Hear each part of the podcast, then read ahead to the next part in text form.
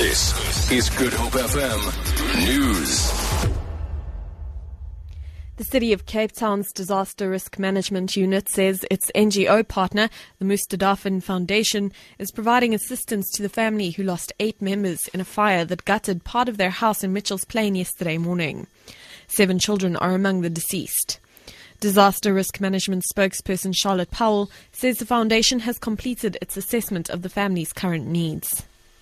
I will provide um, humanitarian relief to the family, as in hot meals, blankets, food, parcels, clothing, and they will also assist the family in any other short-term and long-term things that is required, and they will also notify the city if there's anything else that needs to be provided to the family.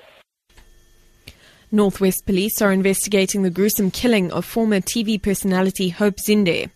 The police say Zinde's body was found in the boot of her SUV at Pecanwood Estate at Hartbeespoort Dam yesterday. Her 28 year old son has been taken in for questioning. A police spokesperson says a large amount of drugs was found in the son's possession. It appears Zinde was murdered last Monday and her body hidden in the boot of her car.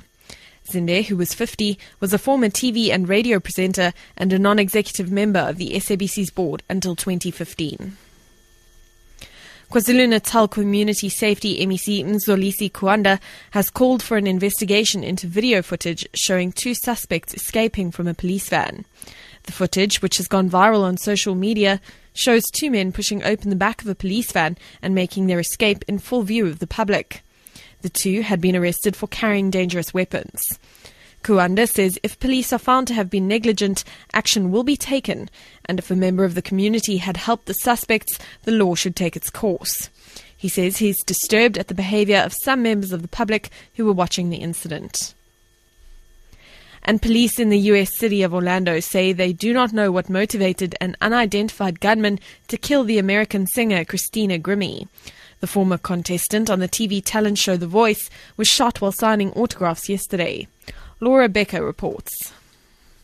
Christina Grimmie was performing along with another band at a venue called the Plaza Live. She stayed to sign autographs for fans when she was shot. The singer's brother tackled the gunman, and police believe his actions may have saved others. But the man then shot and killed himself during the struggle. Christina Grimmie from New Jersey finished third on the US version of the talent show The Voice. The gunman has not yet been identified, and the police have not said why he attacked the 22 year old. For Good Hope FM News, I'm Amy Bishop.